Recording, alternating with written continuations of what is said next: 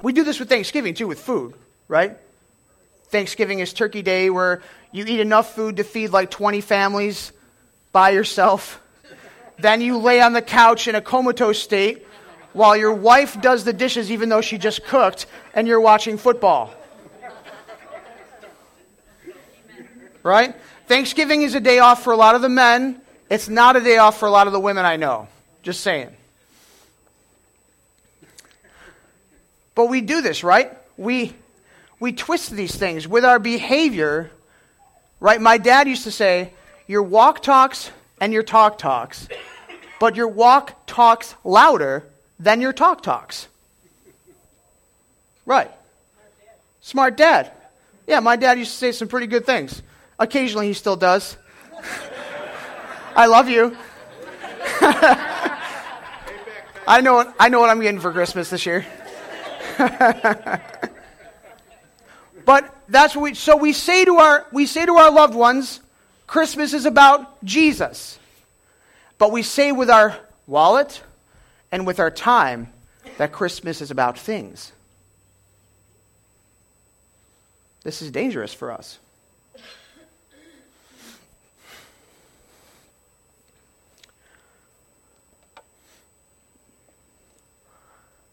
The other trap, so, you know, we have this one trap where we get stuck in our materialism. And this is honestly, now, you don't have, you don't have to be loaded to have a materialism problem, right?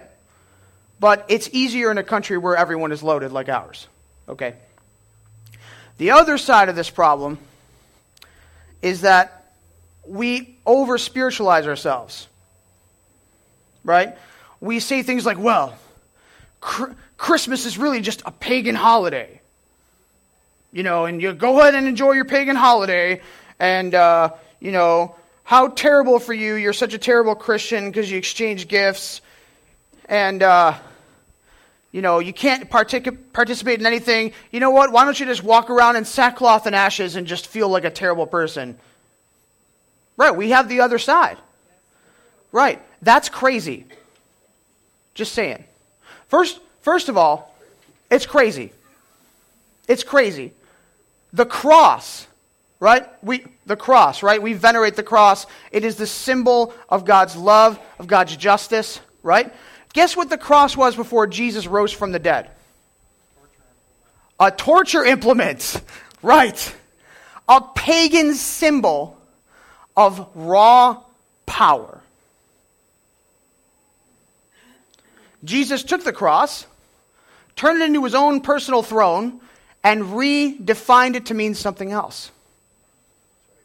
Christianity, in many ways, is about taking lost things and restoring them to what they were before we perverted them. That's what it is. So, sure, I'm sure there's some pagan whatever involved in Christmas. So, We've repurposed it to celebrate God with us. Relax. It's okay. But you see, there's this trap, right? We either get caught up in this craziness over here, where we feel like we have to spend a bajillion dollars and we're paying off Christmas for like a year. We're like on this yearly cycle. we start doing overtime. We start spending like this much time with our family right around October so that we could pay so we're not in debt. Or we're spending this much time with our family in January, February, and March so we can pay off our debt later. Or we go the other way and we try to make everyone feel guilty and horrible because they're enjoying the season. If this is love, how come God doesn't treat his own children this way? Huh? I want to go to John chapter 6. And we're, you know, we're going to talk about the Christmas story. We're going to get there. But this scene with Jesus in John chapter 6 is really special because it speaks to us, it speaks to our particular situation. So I want to go to John 6. I want to go to, uh, I want to start on verse 22.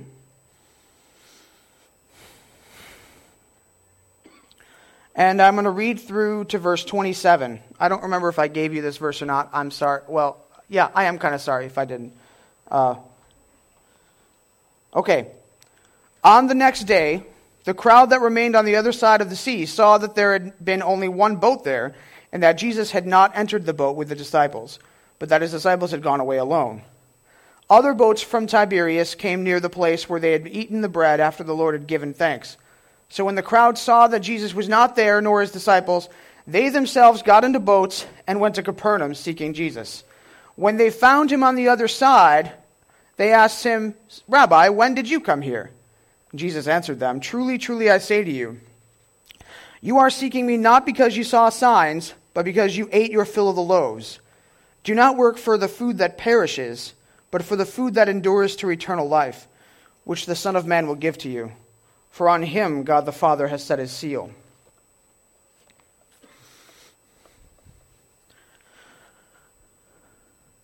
Your loved ones don't need you to be their Santa Claus.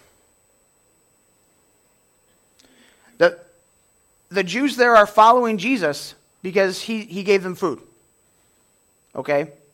So Jesus is trying to call their attention to something else, right? To a vision of the kingdom of God. He's trying to show them the Father. The people just want more food, or they want to see another miracle.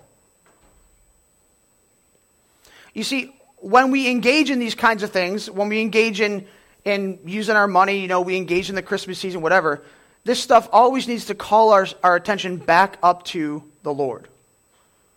What happens is we a lot of times get stuck down here with the symptoms right? We start, we'll follow someone around because they have money to give us, food to give us. Or we think, we convince ourselves that our loved ones won't love us, or they'll think we don't love them unless we give them a lot of stuff. This is an easy thing to trick ourselves into, right? We make ourselves more than we are, and then we put ourselves in impossible situations. And so then we find ourselves at the store, right?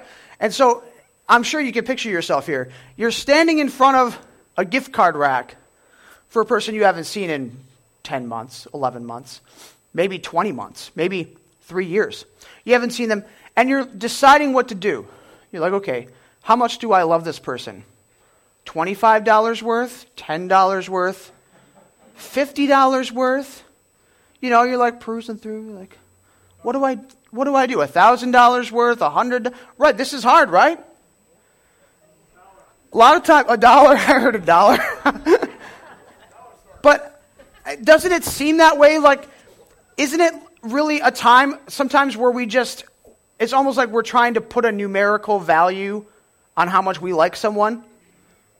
Or or we're trying to figure out how much the gift they're going to give us is. They're like, well, I don't like them that much. I, will, I would only spend $10, but I'm pretty sure they're going to spend 25 So we should do 25 Right? I, how many times have you had that conversation or one something like that in your head or with your spouse? I have. I have been in that conversation plenty of times. We give lip service to a Christmas without presents. You ever heard like you ever heard a parent say, "Oh, you know, I'm so worried we're not going to have Christmas this year." I mean, even the Who's from Whoville knew that that's a crazy thing for us to say. But I hear I hear parents. I've heard my own parents say it. I've heard. I, I don't. I don't think I've ever not heard a parent express that fear at least once. Now, I mean, I'm going to become a parent in like seven months, so I, I, I'm sure I will taste some of that soon. But I, But, I wonder if by saying those things, we're not telling the people we love what we really think Christmas is.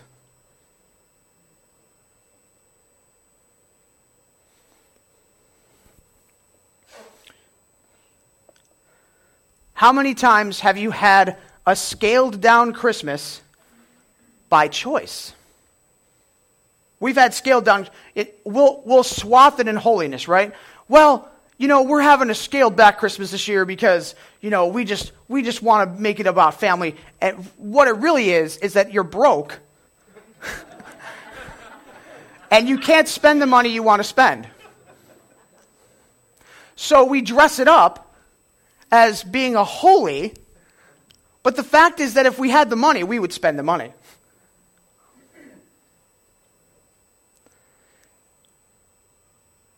We can say what we like, but if you want to know what a person really thinks, watch how they spend their money and watch how they spend their time.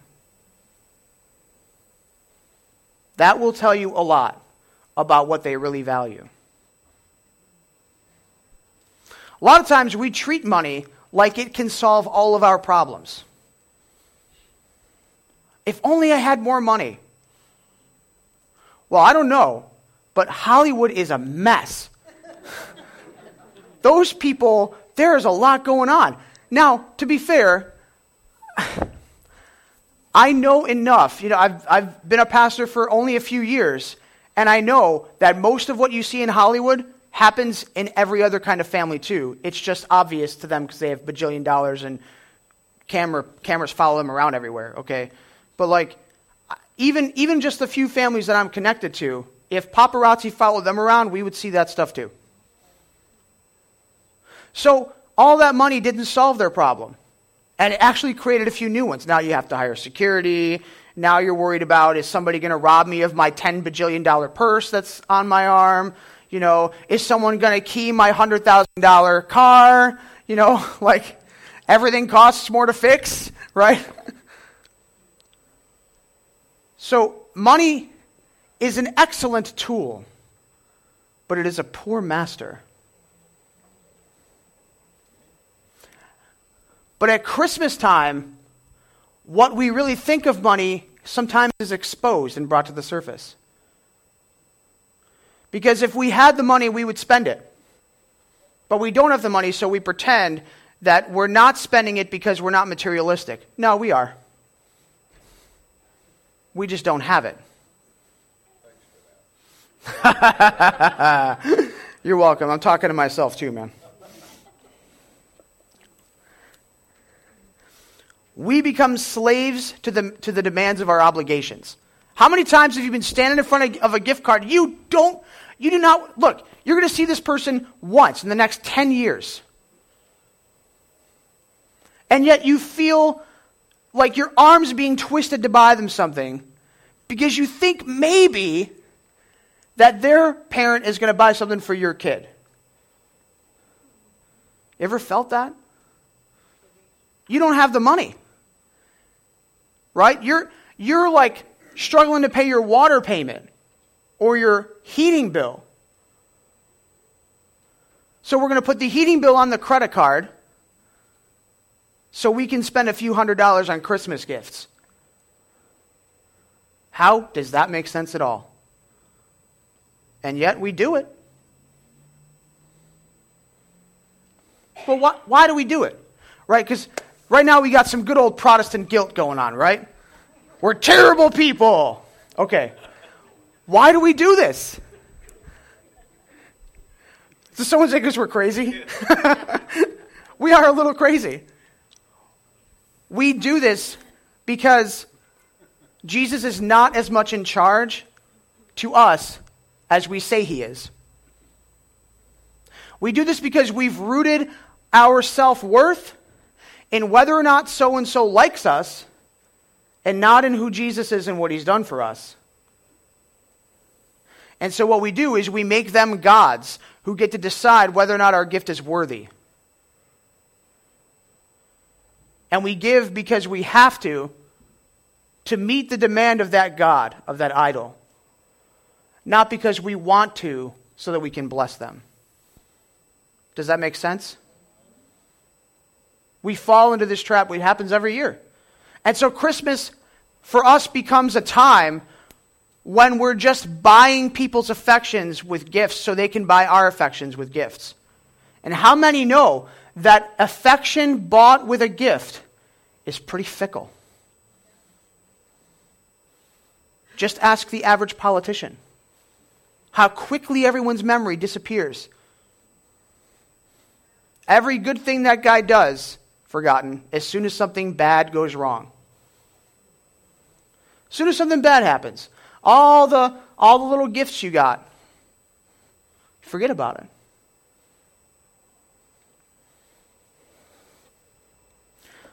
Love is not cheap. Our family and friends will not love us because we got them a $25 gift card. Now, we can buy them a $25 gift card because we love them and we know they like to read. Out of the generosity of our own heart to want to bless them. But we will poison ourselves if we come from the other side and think that we're buying their love. Does that make sense? Why do you think? Why, why do you think Why do you think the skies don't open up and money just drop on you all? Right? We're children of God, right? So where's all the money? I look, I don't know where it is. I mean somebody somebody in the room maybe knows. Where's Easy Street? I don't know. It's probably some alley somewhere in New York City. Right? Where's this easy time?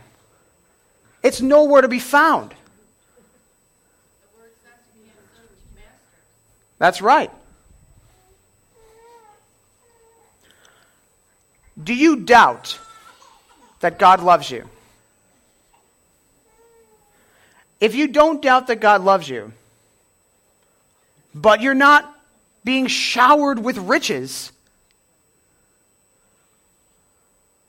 then we know people don't have to be showered with riches to know they are loved.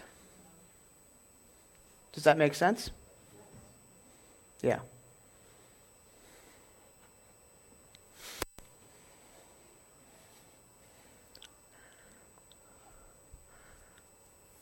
If we find ourselves staring at a gift card rack thinking about an obligation rather than spending out of the joy. We may be spending money we don't have to spend. And your family members might guilt you. You're a terrible person, blah, blah, blah, blah, blah. Oh, you're so. Look, okay. You're not. Okay? You're not.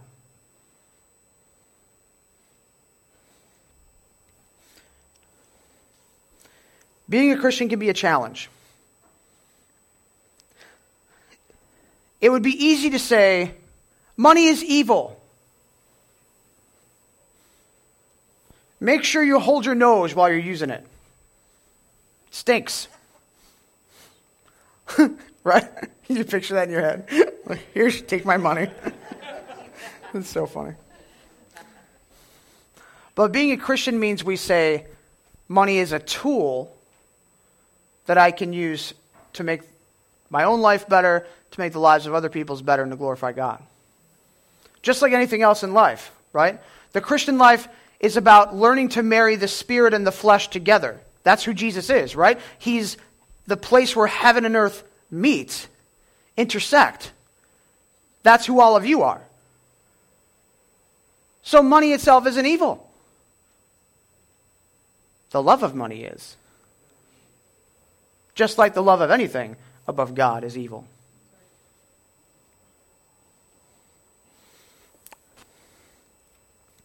The scripture doesn't teach us to hate money, it teaches us to use it wisely. Notice that Jesus does not, in fact, promise. Go to uh, Matthew chapter 6, where we were.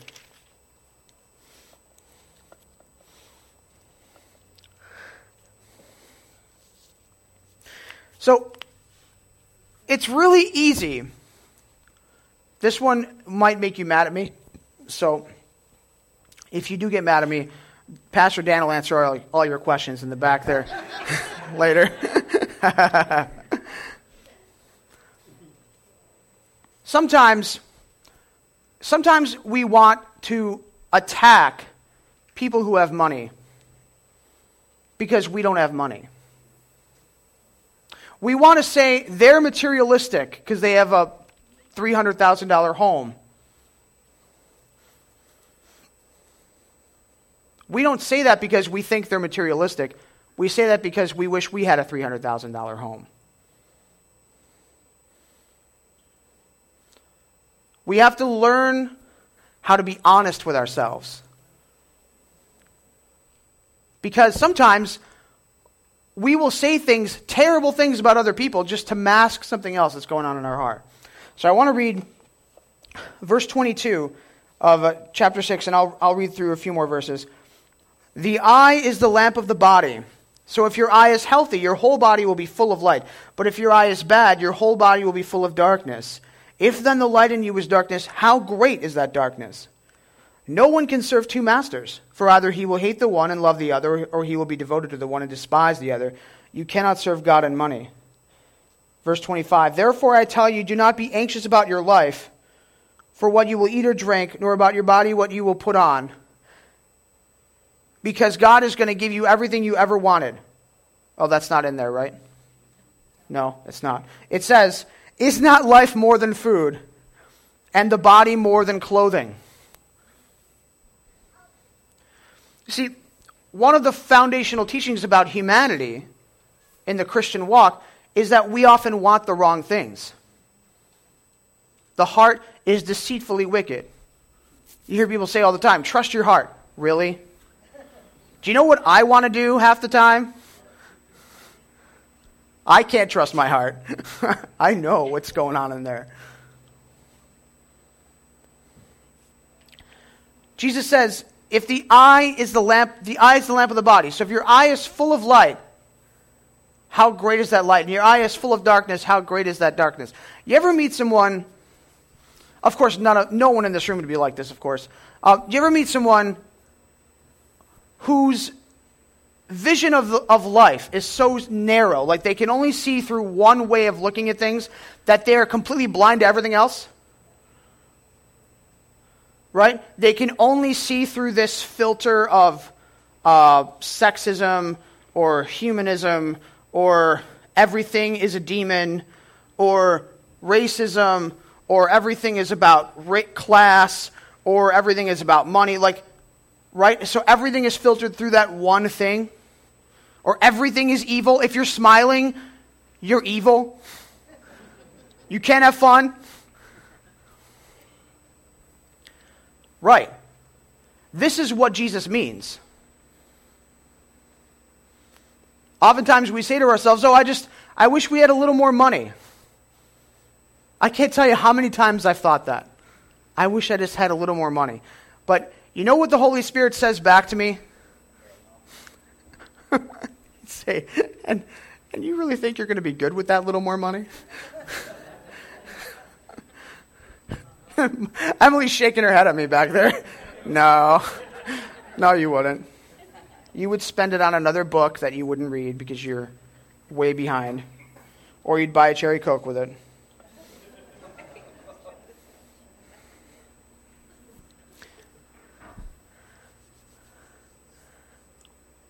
we become ruled by these things. It's possible to be greedy and be dirt poor.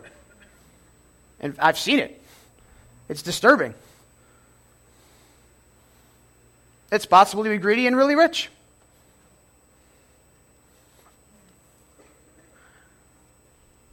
It's possible to think that you're better than everyone else because I don't need money. I'm better than you. Ha ha.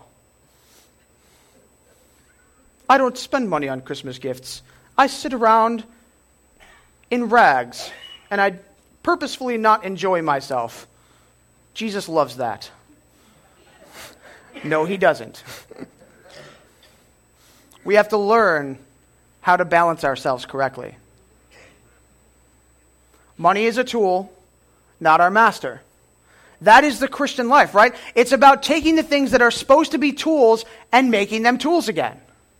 Because we've spent too much time letting them be in charge. That's what happened in the garden. The Bible has a very sophisticated understanding of evil, right? When, when Satan tempts Jesus in the desert, it's not an arm wrestling match, right? It's not WWF, you know, there's no like elbows or like, you know, people being thrown through mountains or it's not this cap, you know, it's not this Avengers kind of fight going on. There's explosions everywhere. It's just the devil trying to get Jesus to embrace evil and make it part of himself. It's trying to get Jesus to put the things in charge that should not be in charge. Walking with God is about taking back our humanity by taking the things that have ruled us and putting them where they belong. Spending less isn't caring less, it's just not being crazy. How many of you have ever seen that child with like seven bajillion toys? Right? They've got so many toys, they could never, ever play with all the toys. And what are they doing? They're playing with the box in the corner that the toy came in. All right? They don't even care about the toy, they're just playing with the stupid box. And so then, as the mom and dad, right, you're sitting back going, I, I just paid $40 for this box. right? My dad's laughing because that was me apparently as a kid.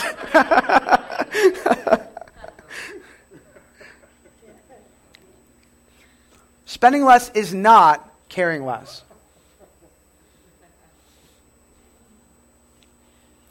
Have a look at the circumstances surrounding Jesus. Jesus was born to a family that's just like about 99% of the families that have ever lived dirt poor. Dad knows a trade. Raised in a family without money. He's just a Jewish peasant.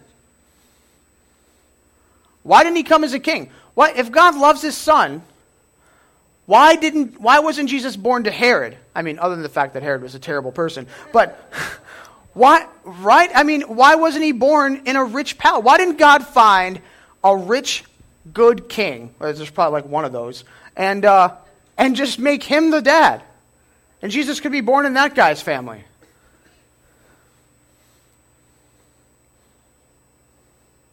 Well, then Jesus wouldn't have lived a life like any of us.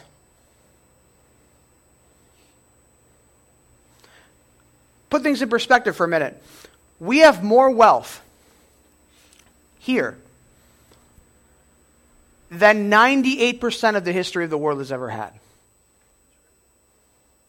If you made $10,000 last year, you made more money than 89% of the world. If you made $40,000 last year, you're up like in the top 5% of incomes in the entire world. Just to put things in perspective.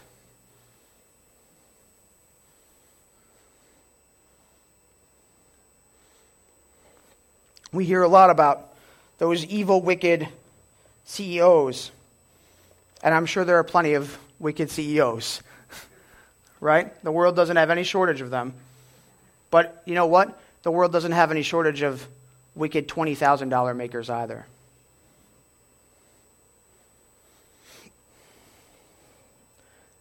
I, uh, I hear a lot about these wicked uh, business owners who, who buy their way into politics, right? But you notice I don't hear a lot of complaining about the politicians who will let themselves get bought by those people. We have to learn how to see things as they are.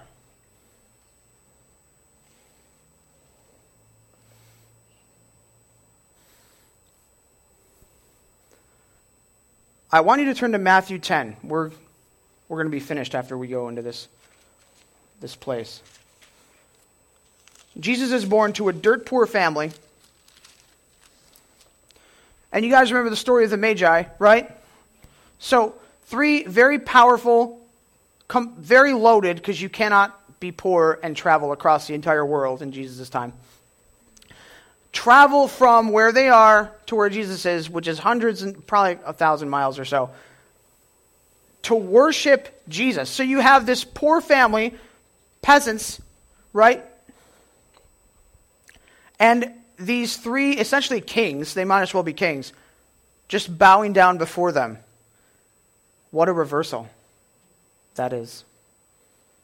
The gospel is a story of reversals. So I want to go to Matthew 10. Uh, I want to read verses 5 to 10.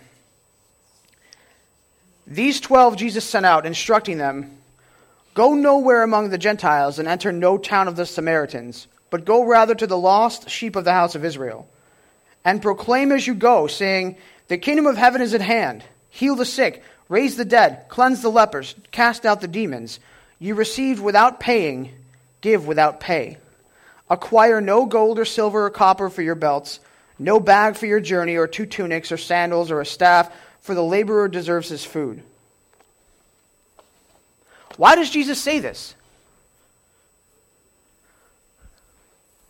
Any thoughts? Why does Jesus tell the disciples this is how they're supposed to go? Trust in God. That's a good one. Any other thoughts? He's a provider. Any other thoughts? Say that again. Fit in with the people they're going to see. Fit in the people they're going to see. Yeah, that's a good one. What else? The other one, you guys, you're good. The other one that jumped out at me the kingdom of God does not look like the kingdoms of this world. The kingdoms, the harbingers of, these of this world's kingdom come with pomp, circumstance. They're on a horse. They read their proclamation, right? They have some robes. They have a lot of money. They usually have an armed guard just in case they say something that people don't want to hear. But the men who proclaim the kingdom of God don't look like any of those people. Because the kingdom of God is followed by the changing of lives. Not by just some kind of flexing of your muscles.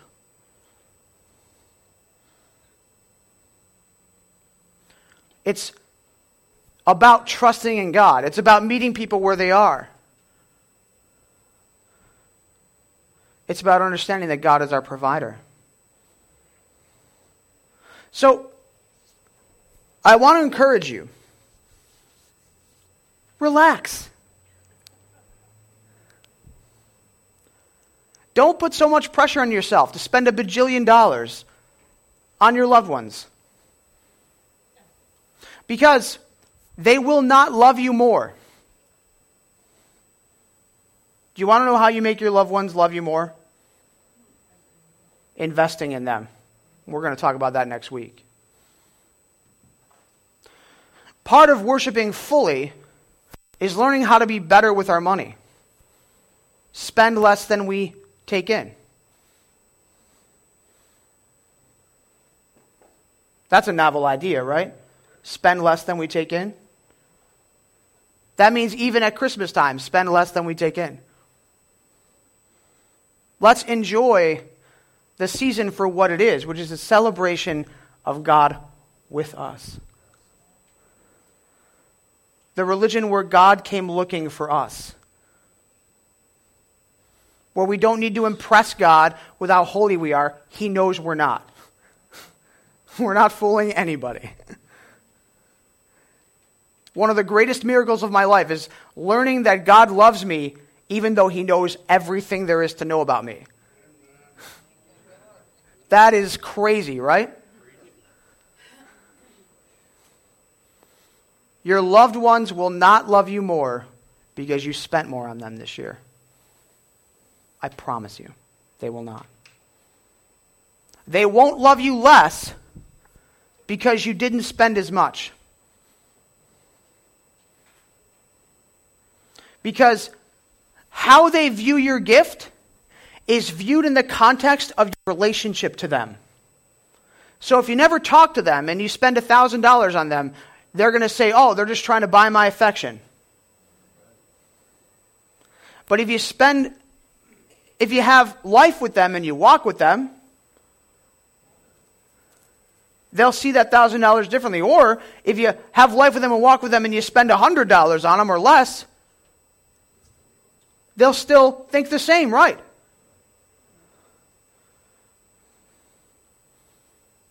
So let's keep that Christ in Christmas with our wallets by not being irresponsible with what God has given us. Let's spend less because we don't care less and because our loved ones will not love us less. Relax.